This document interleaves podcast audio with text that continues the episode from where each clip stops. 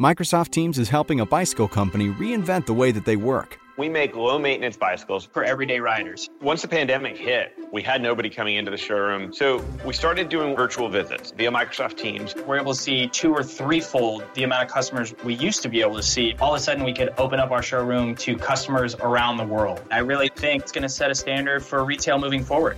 Learn more at Microsoft.com/Teams. Today on Something You Should Know. Do you honestly wash your hands as well as you should? I'll explain why it's so important. Then, if you're not sleeping the right amount, you could be asking for trouble. I think on a population basis, we know that sleeping very little or sleeping a lot is associated with a range of negative health consequences, including mortality, the most negative health consequence. Also, if you don't like your job, there's a really good reason to quit and how to get people to pay attention to your ideas in a very crowded and noisy world. You know, in 1986, there was a study that estimated that we were exposed to about 40, 45 newspapers worth of information daily. By 2006, that number jumped to 176. And today, it's probably over a 1,000. And when you put all that together, you have a real issue when it comes to capturing the attention of others. All this today on Something You Should Know. You know, sleep is one of my most important topics, which is why we're about to discuss it in just a minute. And let me tell you one of my secrets to sleeping better it's the Calming Comfort weighted blanket.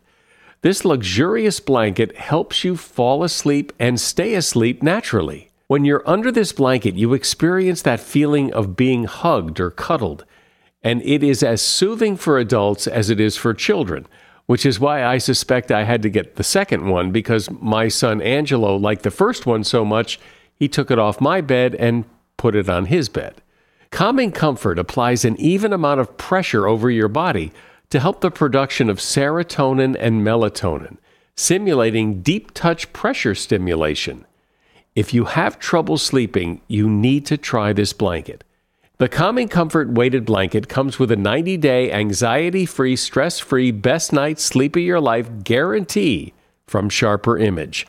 Right now, just for my listeners, you can go to calmingcomfortblanket.com and use the promo code SOMETHING at checkout to receive 15% off the displayed price. Again, that's calmingcomfortblanket.com, promo code SOMETHING. And because you can't put a price on a great night's sleep, Go online right now at calmingcomfortblanket.com and use the promo code SOMETHING for your special discount today. Something you should know. Fascinating intel, the world's top experts, and practical advice you can use in your life. Today, Something You Should Know with Mike Carruthers. Hi, welcome to Something You Should Know. We're heading into cooler weather, and cooler weather typically means cold and flu season. So I want to start today by talking about washing your hands because 80% of all infectious diseases are spread by touch. The Center for Disease Control recommends that you wash your hands for at least 15 seconds. However, studies show that the reduction of skin bacteria is nearly 10 times greater if you wash your hands with soap for 30 seconds rather than 15 seconds. Now, 95% of the population says they wash their hands after using a public toilet. However, when 8,000 people were monitored across five large cities in the U.S., they found that the actual number was more like 67%. When people wash their hands, the most commonly missed areas are fingertips and fingernails. And here's something else important to consider hot or warm water is no more effective than cold water when you wash your hands. It may feel better, but it doesn't help you clean your hands any better. And you should ask your doctor to wash his or her hands as well. A recent poll of pediatric ICU physicians showed that they claimed their rate of washing their hands in between patients was 73%, but when followed and observed, the hand washing rate was found to be less than 10%. And that is something you should know. There is not a person alive, I suspect, who hasn't at some point in their life struggled with sleep. You can't fall asleep. You can't stay asleep. You sleep, but you're still tired all the time. You sleep too much or you sleep too little. Sleep can be a real problem for virtually everyone. And here with the latest research, techniques, and advice on the subject is Dr. Guy Leschziner. He is a neurologist in London where he leads the Sleep Disorder Center, which is one of the largest sleep services in Europe. He's also author of the book The Nocturnal Brain Nightmares, Neuroscience, and the Secret World of Sleep. Hi, Guy. Thanks for joining me from London. Thanks very much for having me on. So, I must tell you that I love the subject of sleep. We've talked about it a couple of times on this podcast. And one of the, the things that I love about it is that, you know, it obviously affects everyone. Everyone has different experiences with sleep, everyone has a different relationship with sleep. And what is what is your relationship with sleep? Well, I've always been fascinated with sleep. Uh, really, even as a even as a schoolboy, I was fascinated with neuroscience and read the books of Oliver Sacks. And it was really reading those stories that got me fascinated by the world of, of neurology. And as a as an undergraduate, uh, although uh, historically in the UK and, and pretty much everywhere in the world, sleep has been very very poorly uh, taught. It's been largely ignored. But as an undergraduate, when I was at Oxford, I was asked to go away and write a a thesis on why we dream. And what occurred to me at that point was, first of all, how little we knew about uh, sleep, and the fact that despite us doing this for eight hours a day, we have no real understanding of why we do what we do. Um, uh, it, it was a really fascinating area that uh, subsequently has taken me into all sorts of areas of medicine because we now understand that, that sleep and sleep medicine it has links with every aspect of human physiology and human medicine. It is so interesting that sleep is such a dominant part of our lives. We spend a lot of time doing it, and when we don't do it well, it screws up the other time when we're not doing it and and yet, yeah, as you say, it's it's just uh, it's kind of an almost a nuisance. Like, well, you have to do that, and you have to sleep, and and yeah, I guess it's important, but nobody really spends a lot of time thinking a whole lot about it. But but, it's so critical. Well, it's it's staggering, really, if you think about it. If if somebody were to ask you, well, why do we eat? Or why do we drink? And you turned around to them and said, "Well, you know, I don't know." Um, it would be laughable. Yet this fundamental aspect of our lives that's absolutely crucial to every aspect of our being, we really understand incredibly poorly. So, why do we sleep? What happens when we sleep? What does it do for us uh, beyond the obvious? You know, then we're not so tired the next day. But, but what is going on there? I think the answer is that there's no one function of sleep, that sleep has a, a multitude of functions. So we know that it is primarily controlled by the brain, and many of its functions are for regulation of brain function, of, of normal brain functioning. So that sleep is part of the housekeeping that is required to maintain our brain, which is a, the most metabolically active organ in our bodies, in, in fighting shape. We know that sleep has important functions in terms of making connections between different cells within our brain, sometimes actually pruning those connections. But it's also involved in, for example, flushing out toxins or metabolites, substances that have built up over the course of the day out of our brains and back into the rest of our, our, our systems. But it goes well beyond the brain in that we now understand that sleep is absolutely uh, vital for regulation of cardiovascular function, for kidney function, for uh, healing and restoration of various aspects of our bodies, regulation of our immune system, and so on. So, uh, an absolute array of functions. When we talk about quality of sleep, is it, it, not all sleep is the same in that, that you could sleep eight hours and maybe feel really rested, and somebody else could sleep the same eight hours and, and not feel so rested, yes? Yes, that's absolutely right. I, I think that Some of that is related to the fact that sleep is not a single state. So we often think of sleep and wake as being binary states. So either you're awake or either you're asleep. But actually, what we know is that sleep consists of multiple different stages. So, we, at its most basic level, we divide sleep up into into REM sleep or rapid eye movement sleep, where the brain appears to be very active when we monitor the activity of the brain using electrodes on the scalp. Actually, it looks rather similar to wake uh, on that basis. And then non REM sleep, which is where the brain activity slows down and becomes a little bit more quiescent. But even within those categories, we know that in non REM sleep, which is the stage of sleep that we most associate with restorative sleep or, or, or uh, sleep that makes you feel better when you wake up, um, there are different stages of sleep. And it seems that our experience of sleep you know how we subjectively feel our night has gone sometimes bears relatively little relationship to um, the objective measurement of sleep that we can record when you come in for a sleep for a sleep test in a sleep laboratory. What about people's sleep requirement? You hear people say, I can get by on a couple hours of sleep. I'm one of those people that if I don't get a good night's sleep, uh, I feel the effects. It's I suffer the next day and some people seem to skip by on very little. What's the what's the science say? Well, I think on a population basis, we know that sleeping very little or sleeping a lot is associated with a range of negative health consequences, including mortality, the most negative health consequence. So, people who sleep a very short period, you know, usually less than about six hours, are, certainly have an increased risk of, of mortality compared to those who sleep seven or eight hours. But it's important to understand that that is on a population basis, and that for each individual, what is seen as a normal sleep requirement is perhaps slightly different.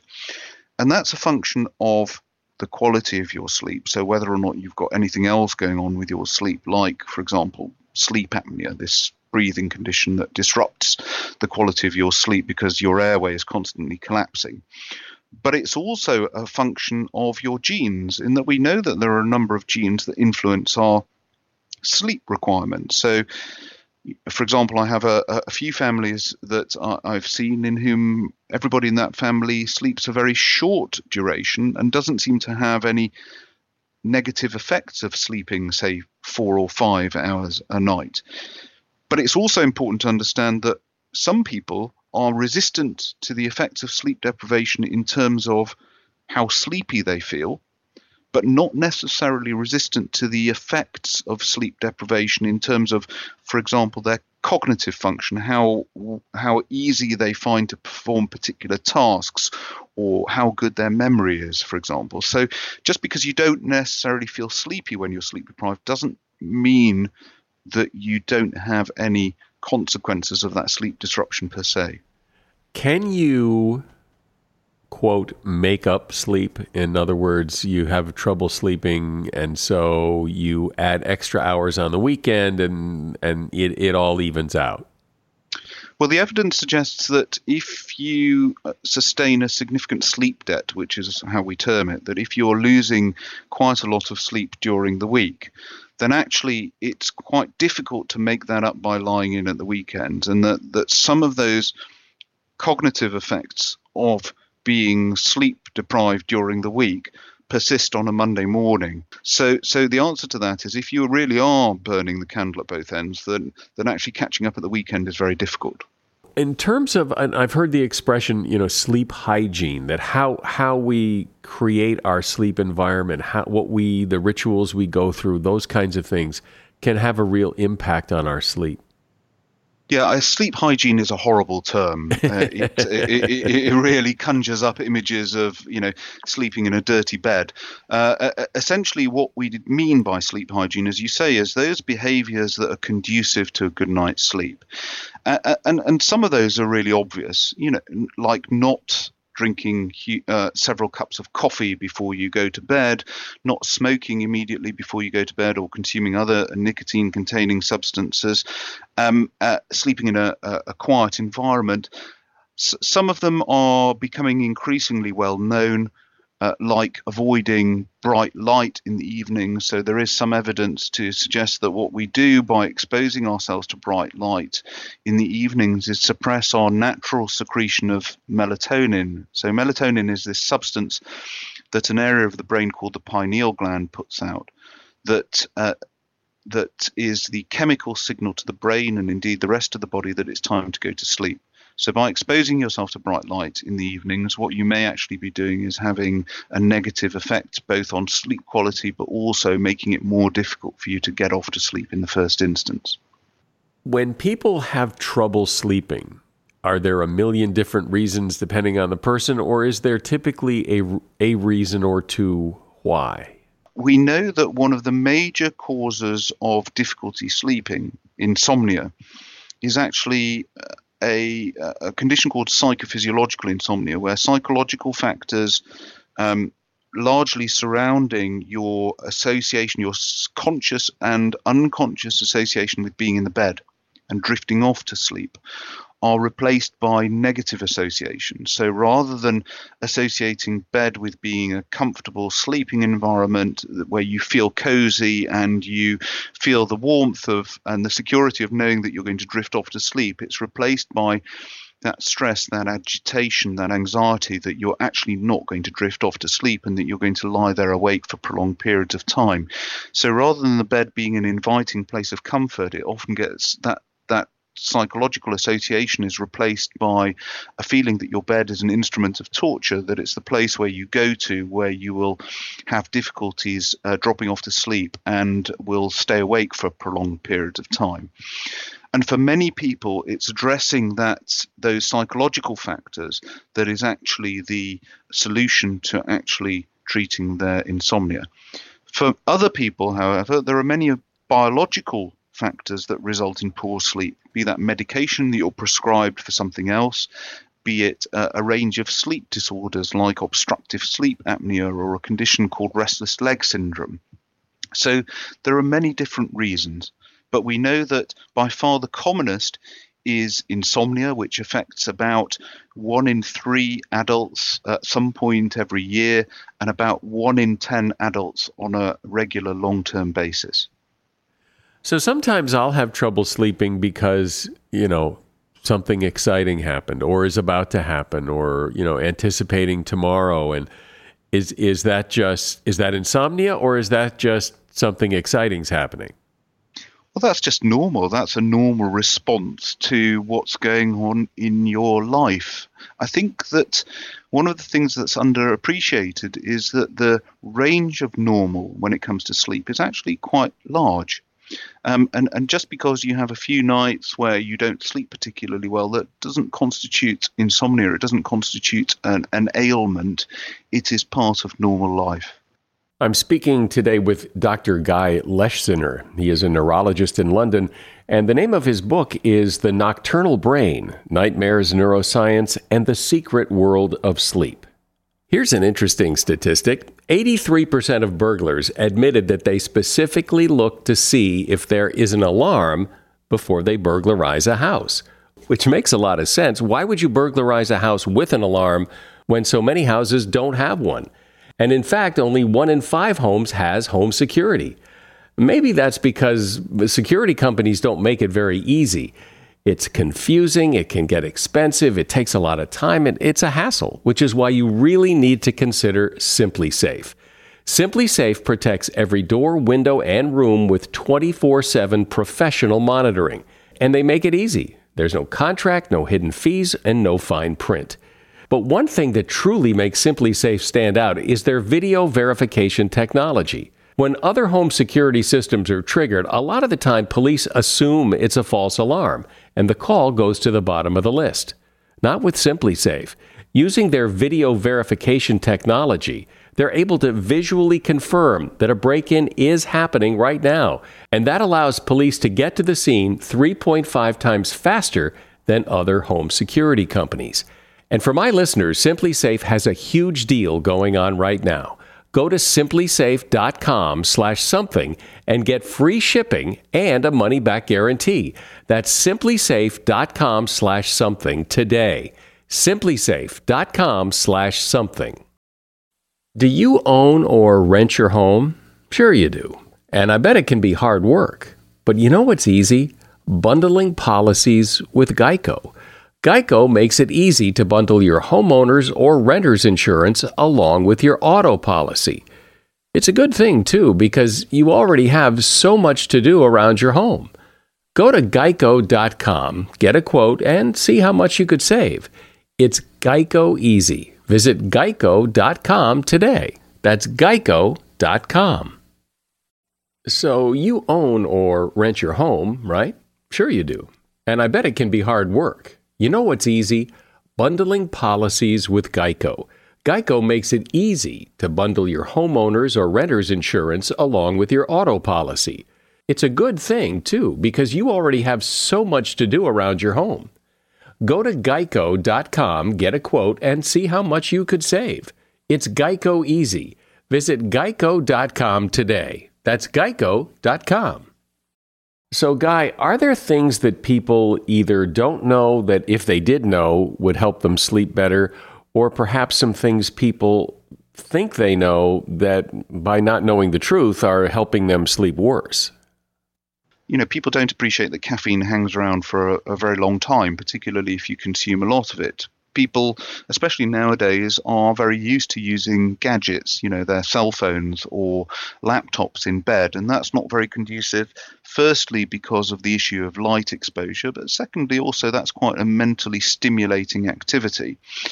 But there are you know, one of one of the issues is that there are a range of sleep disorders that are very poorly known about, uh, not just by the general population, but also by physicians. And in many cases, we often see individuals who clearly have had a problem with a sleep disorder for many years that has gone unrecognized. So it's knowing about these sleep disorders, recognizing them as sleep disorders, that is really the first step to getting appropriate treatment. When people are diagnosed with a true sleep disorder, it's not just that they're having some trouble sleeping now and again, but they have something really wrong. Are these sleep disorders generally based in biology or psychology or what? Both, really, because the psychological and the physical interact quite a lot. I, there are some sleep disorders that are clearly purely biological. Things like obstructive sleep apnea, which is, you know, people who are snoring and collapsing their airway in the middle of the night. Things like restless leg syndrome, which is physical things like narcolepsy, which is a very pure neurological disorder that results in damage to a very small part of the brain. But for some individuals, there are sleep disorders that have inputs from both. So, for example, people who sleepwalk, we know that actually the basis of sleepwalking is purely biological. It's as a result of different parts of the brain being asleep whilst other parts of the brain are awake. But obviously, those events can be influenced by daytime stress, sleep deprivation, poor sleep hygiene. So, this is a good example of an interaction of, of the psychological and the behavioral and the environmental and the physical.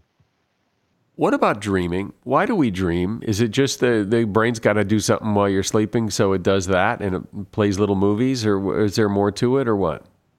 Well, I, I, think I mentioned at the start of this interview that uh, one of the uh, essays that I was uh, sent off to write was Why Do We Dream? And I'm not sure that we have any better inkling now than when I was writing that essay over 25 years ago.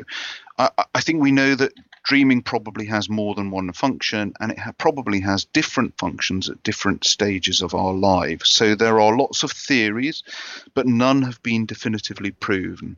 One one of the theories is that uh, dreaming is uh, absolutely crucial to the development of consciousness in early life. So, what differentiates us from other animals?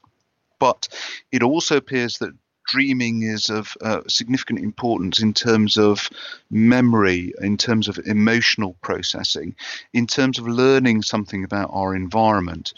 And one of the popular theories about dreaming is that actually it's a it creates a virtual environment in which we can tweak our model of the world around us so that we're integrating the sum of all our past uh, experiences to uh, tweak what we understand about the world around us. What do you think? I mean, people have theorized that, you know, dreaming predicts the future, that dreaming helps you solve problems that you can't solve while you're awake. What, what you, what's your sense? I think to argue that it's that it predicts the future is very difficult from a scientific rationalist perspective.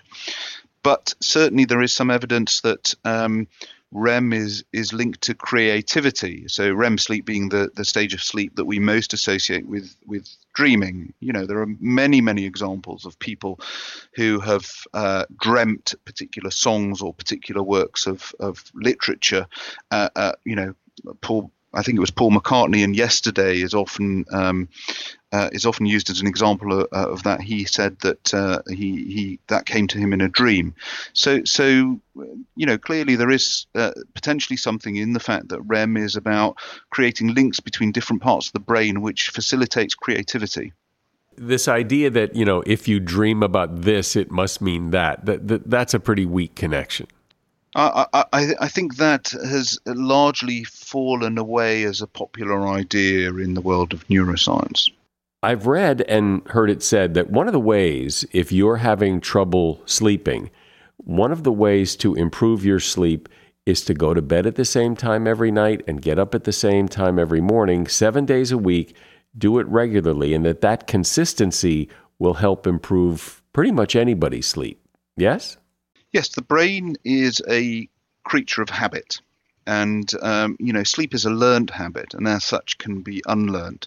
I think the exception to that is that occasionally I see people who have become so obsessed by their sleep that they actually, if they don't meet that rigid schedule, they become very, very stressed and then don't sleep at all as a result. So, so there is a, a line to be trodden, uh, balancing uh, your habits, but making sure that it doesn't become an obsession. What is that thing that I have, and I know a lot of other people have, that ability to, if I say I'm going to wake up tomorrow at five o'clock in the morning and I set the alarm for five o'clock in the morning, I'll wake up about two minutes before five, just before the alarm gets off. I don't know how I do that. How do, what, what is that? It is important to stress that we all within our brains have a clock. We have a, a, a circadian rhythm. There's a part of the brain called the suprachiasmatic nucleus that um, that regulates our circadian rhythms throughout our bodies. It's also important to, to understand that, that sleep, as I said, is not a continuous state. So people are constantly having brief awakenings or having very, very light sleep.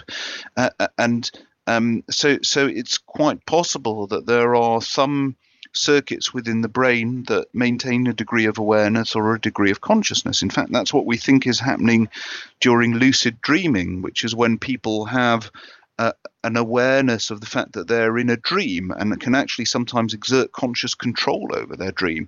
These are networks that are responsible for consciousness that are firing during our dreaming sleep and they probably fire in different stages of sleep as well. So so you know to think of the brain as being switched off uh, during sleep is quite incorrect. There are a lot of electronic devices sleep trackers that people wear that to kind of track how much they sleep how much they move around when they sleep uh, how often they wake up that kind of thing. What do you think about those sleep trackers the answer to that is is mixed. The difficulty that I have with sleep trackers is that first of all they uh, sometimes uh, engender a, a, a degree of obsessionality about sleep but also people may be drawing very wrong conclusions about the nature of their sleep in that we know that sleep trackers do have issues in terms of their accuracy they're good at telling us how long we spend in bed they're okay at telling us how much sleep we get. But they're not very good at telling us what stages of sleep we're in. And people often become quite obsessed about, you know, the fact that they're not getting as much deep sleep as they feel they should, or that their sleep tracker shows that they're waking up multiple times a night. And that can actually drive the insomnia and can make things worse. And actually, when you talk to people with significant insomnia, they will often say, you know, when I'm sitting on the sofa watching television or listening to music or um, reading a book, I will doze off. And once I get into bed, I find it incredibly difficult. So it's when they're not thinking about the process of going to sleep, when they're not in bed thinking about sleep, that they're actually far more able to fall asleep. Well, this is really helpful because, as I said, so many people, pretty much everybody, at some point in their life has trouble with their sleep. And this is some excellent information that can really help everybody. Dr. Guy Leschziner has been my guest. He is a neurologist in London, and he is author of the book The Nocturnal Brain Nightmares, Neuroscience, and the Secret World of Sleep. You'll find a link to his book at Amazon in the show notes for this episode. Thanks, Doctor. Okay, bye bye. A new year is a good time to discover new interests. And if you have kids, a KiwiCo subscription will help your child discover something new all year long. As a subscriber, you get these very cool crates delivered to you that contain fun and innovative science and art projects, and they have different ones for kids of different ages. We've been KiwiCo subscribers for quite a while now, and some of the projects that my son has created are a pinball machine, a safe, a hand pump, and the most recent one, he actually built the headphones I'm using right now in the studio. Encourage your child to be innovators and creative thinkers. They won't believe what they can build and accomplish with KiwiCo. As a parent, I know it's hard to find new creative ways to keep kids busy while stretching their imagination, especially now. KiwiCo does all the legwork for you. Get real high quality engineering, science, and art projects for your kids. And don't be surprised if you join in to help, as I always do, because these projects are so much fun. KiwiCo is redefining learning with hands on projects that build confidence, creativity, and critical thinking skills. There's something for every kid or kid at heart at KiwiCo. Get 30% off your first month plus free shipping on any crate line with code SOMETHING at kiwico.com. That's 30% off your first month at kiwico.com, promo code SOMETHING. You've likely heard me mention and recommend the Jordan Harbinger Show podcast before. And the reason I mention it is well, yes, Jordan advertises his show here, and he does that for strategic reasons. You see, people who like this podcast are bound to like his podcast. He and I have a similar philosophy. In fact, I just spoke with him on the phone yesterday to compare some notes. Look, I really want you to give the Jordan Harbinger show a listen. He covers a lot of topics with big name guests like Seth Godin, Mark Cuban, uh, Kevin Systrom, one of the founders of Instagram. And Jordan's done really interesting episodes where he talks about his visits to North Korea, as well as how a professional art forger somehow made millions of dollars being chased by the feds and the mafia. So, as you see, there's a lot of variety, but one constant is Jordan's ability to pull useful pieces of advice from his guests. I promise you'll find something useful that you can apply in your life in every episode of Jordan's podcast. I enjoy the Jordan Harbinger show, and, and I'm not saying that because he's advertising. It really is good. Search for the Jordan Harbinger show. That's H A R B as in boy, I N as in Nancy, G E R. The Jordan Harbinger show on Apple Podcasts, Spotify, or wherever you listen to podcasts. All of us have an idea, a project, a cause, something we wish we could get the world to pay attention to. But getting the world's attention, getting anyone's attention, is harder now than it's ever been. Yet some people are able to do it. So, how do they do it? That's what we're about to find out from my next guest, who is Ben Parr. Ben is an award winning journalist, author, entrepreneur, investor, keynote speaker, and an expert on growth and attention. He was editor at large for Mashable, columnist for CNET, and his book is called Captivology The Science of Capturing People's Attention. Welcome, Ben, and let's start with why it's why it's so hard to get people to pay attention. The science says that um, we're exposed to more information than ever. You know, in 1986, there was a study that estimated that we were exposed to about 40, 45 newspapers worth of information daily by 2006, that number jumped to 176, and today it's it's gotten even higher, probably over a thousand. And more than 90% of the world's information has been created in the last three years alone. And when you put all that together, you just you have a real issue when it comes to capturing the attention of others because there's just so much information. It's both a good thing and a bad thing. Because if you've got information you want to get out there, you, you've got quite a battle on your hands because so does everybody else. Absolutely. And there's so many great causes, passions, ideas, startups that deserve attention, but a lot of people don't know how to get their ideas to the forefront. So let's talk about that. I mean, uh, uh, some people seem to do it pretty well, and most of us don't. And, and so, what's the difference? Uh, I think the biggest difference is that a lot of people just don't understand how attention works or don't actively court it. And they're the ones, unfortunately, missing out because the ones who understand attention and the ones who actively court it for their passions and their projects and ideas are the ones who capture attention the most difference between you know building a Facebook and building you know a social network nobody ever hears of, or a charity that take makes it to the mainstream, or a charity that just doesn't go anywhere. So help me understand how attention works. Uh, so attention in my model in captivology is a three-stage process, and that's how people should think about it. In the first stage, immediate attention, um, it is our immediate reaction to certain sights, sounds, and colors. It's our immediate reaction to a gunshot or a symbol or a color.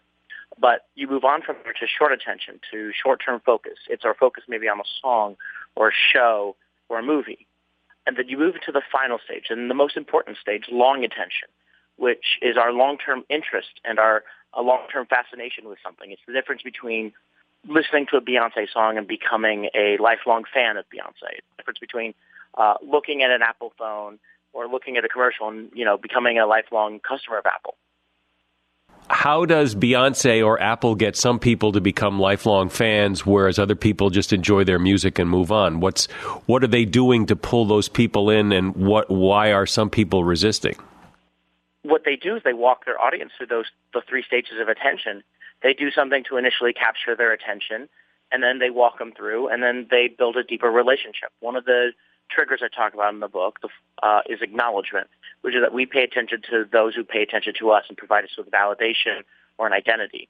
Part of the reason why Beyonce and artists like Taylor Swift or One Direction or that have been so successful is because it's not just being a fan of them, it's an identity. You know, it's not just Beyonce, it's the BeyHive. It's not just Justin Bieber, it's Beliebers. It's creating a community that people want to be a part of. And that's among the most powerful things you can do. It's the same thing for great products. They build great communities. So how do you do that? How do you how do you is it is it a, a characteristic of the person? Is it is it uh, salesmanship? I mean, what what is it that that you actually do to get that? It's provided validation and acknowledgement, and so um, the science again shows that we pay deep attention to those who provide us with validation. We don't want to pay attention to somebody who seems in it for just themselves. And so one example, um, one person I interviewed was Jonah Peretti, the founder of BuzzFeed. And what BuzzFeed does is if you read their articles and their article titles, they're really about validating their audience. They have things like 54 things that Minnesotans are too humble to brag about. And what happens is that people who are of that identity, in this case Minnesotans, share it like a beacon. And the reason is because it validates an aspect of their identity.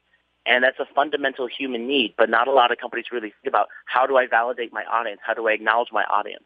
That's brilliant. That's and that's a great example of of exactly that. Because who who in Minnesota isn't going to share that with everybody?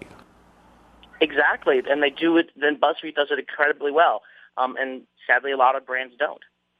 Why don't they? Is it just they don't get it? I think it's a combination of they don't get it and they just don't know. Um, that's part of the reason why I wrote Captivology because I feel like a lot of people don't know uh, these why certain people pay attention and don't understand. You know, why is it that certain communities and certain companies and certain people are more captivating? In this case, it really is about acknowledging others. It's the same reason why Kickstarter and Indiegogo have done so well because people get to participate, feel acknowledged, feel validated, um, are part of something greater than just themselves. Doesn't being first help too, though? Being first absolutely does help, but being first doesn't always mean you win. Um, one of the other triggers I discussed is the disruption trigger, which is a great tool for capturing attention. And the science again shows that we pay attention to the things that violate our expectations. And that's because we, um, it's a threat assessment for us. We're trying to find out, you know, if, if we're sitting at a bar and suddenly a clown walks up to us and like hugs us, we're going to pay attention because that's not normal. And we have to figure out, is this a good thing? Maybe it's a friend or is this a bad thing? Maybe it's someone trying to mug us. But at least it got your attention. Yes, there is such a thing between positive and negative attention. You know, Patagonia a couple of years ago, they did a campaign called "Don't Buy This Jacket," and that's the thing that a clothing brand shouldn't say. But when they went deeper into it, they talked about how they wanted to help you keep your jackets and your clothing um, as good as they could be and be environmentally friendly and help you repair it. And you know what happened when they had that campaign? Their sales more than doubled over the next couple of years. Just because of that that connection, that feeling that they're validating, they care about me, so I'll care about them. They disrupted people's expectations, and then they validated their audience. Well, what about that idea of reciprocity? Is that is that part of this?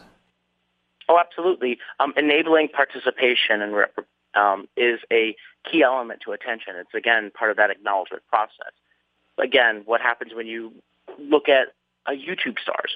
They do a great job at the modern era of uh, reaching out to their fans, directly interacting with them, of making them feel acknowledged, and asking them for feedback and comments and advice. It's part of the reason why now lots of teenagers are uh, go wild for YouTube stars much more than they do for traditional celebrities. Do you think that that's somewhat generational, though? That would older people, if they did watch those YouTube stars, feel about them the same way as younger people do? Or is this just a younger people thing, or what? I think that it's a it's another effect that I talk about in the book, which I call um, the framing trigger, and it's that we pay attention to the things that fall within our worldview of within our frame of reference. It's the reason, for example, why talking about global warming will have a completely different reaction between two people on opposite coasts of the country. And it's the same thing. These the new generation has grown up with YouTube and YouTube stars and this kind of connection. And so this is their level of celebrity, and it's not the same, at least for most adults, because they didn't grow up with YouTube. Um, and they have a different frame of reference. And you could expect this frame of reference to change with each generation. So it sounds like th- these things are pretty deeply based in human nature. That, y- yeah, the players change and the technology changes, but this really is human nature. Absolutely. And I think what the difference between now and maybe back then was is that now we actually have the scientific knowledge to understand why these things happen and how they work psychologically. And we didn't have that even 20 years ago. Um, and that's part of the reason why I went forth and wrote this book because this knowledge I think is very useful and very powerful for lots of people. Can you give me an example or two of, of somebody who you've you've mentioned BuzzFeed, but but somebody else or one or two other uh, companies or people that do this really well? David Copperfield, and David Copperfield has done a fantastic job of this. And the reason why is because he thinks very thoughtfully about the every aspect of how his audience is going to react to his presentations. He's a master at the frame of reference. He thinks about how his audience is going to view or feel something and builds around that feeling and builds around getting them to participate and to feel like they're involved and feel just joy and magic without uh, it being about himself and making it more about them. Um, another good example is Shigeru Miyamoto, who I interviewed, who's the creator of Super Mario. And they did a fantastic job of creating not just a character who's iconic, Mario, but creating a game series that's lasted for several decades. So, why do you suppose there are some brands, some companies, some people who don't jump on this bandwagon? If it is as clear as you paint the picture, it seems like everybody should be doing this. So, is it just a matter of, of knowledge and, and people have to learn about this and then they'll catch on? I think more and more people will realize that you have to go to your audience and you have to validate them and you have to capture their attention in order, in order to succeed and just a lot of people maybe are set in their ways and go by the old methods, and those methods don't work anymore in an era that where we've completely changed how information works. And so the ones who are going to succeed, the ones who are succeeding now, are the ones who have adapted to the modern social media era filled with information and found ways to uh, rise above the noise. I can imagine people listening to this and thinking, well, you know, this doesn't really apply to me because what he's talking about are big ideas, the next big thing, rather than the more mundane, you know, I just, I'm just selling what I sell, and there's a lot of other people who do the same thing. It's going to be hard to capture people's attention with an idea that's been around a long time and that people are already familiar with. I disagree. I think that it's absolutely possible, even um, regardless of whether you're a salesman or a teacher or a businessman or businesswoman or an entrepreneur it's it's a little bit of like going through those stages. It's about either building that relationship or uh, using creative techniques to really make what you do interesting and what you're selling interesting. I can think of interesting plenty of ways. You could make something that maybe seems dull on the surface fascinating to lots of people. It's just a matter of people putting the effort and trying and having the knowledge of how to capture attention. And to the people who do this well, did they stumble along the way? I mean, is this is this a science or is this uh, you kind of have to feel your way around? It's both. You know, you can be equipped with the knowledge of attention and the science of it, but then it's all about the execution after that and the trial and error. You know, great companies, for example, are very metric driven. They're looking at the statistics of which things resonate with their audience, which ones don't, and the ones who maybe make a mistake, they quickly apologize and they move on. And I even talk about the difference between, you know, a short scandal and a long scandal. In the end, it's just really, you just got to go out there and you just got to go try things and you got to get to know your audience, especially. Well, in this increasingly noisy world where so many people are trying to get everyone's attention, this is this is really important. Ben Parr's been my guest. His book is Captivology: The Science of Capturing People's Attention and you will find a link to his book in the show notes. Thank you, Ben.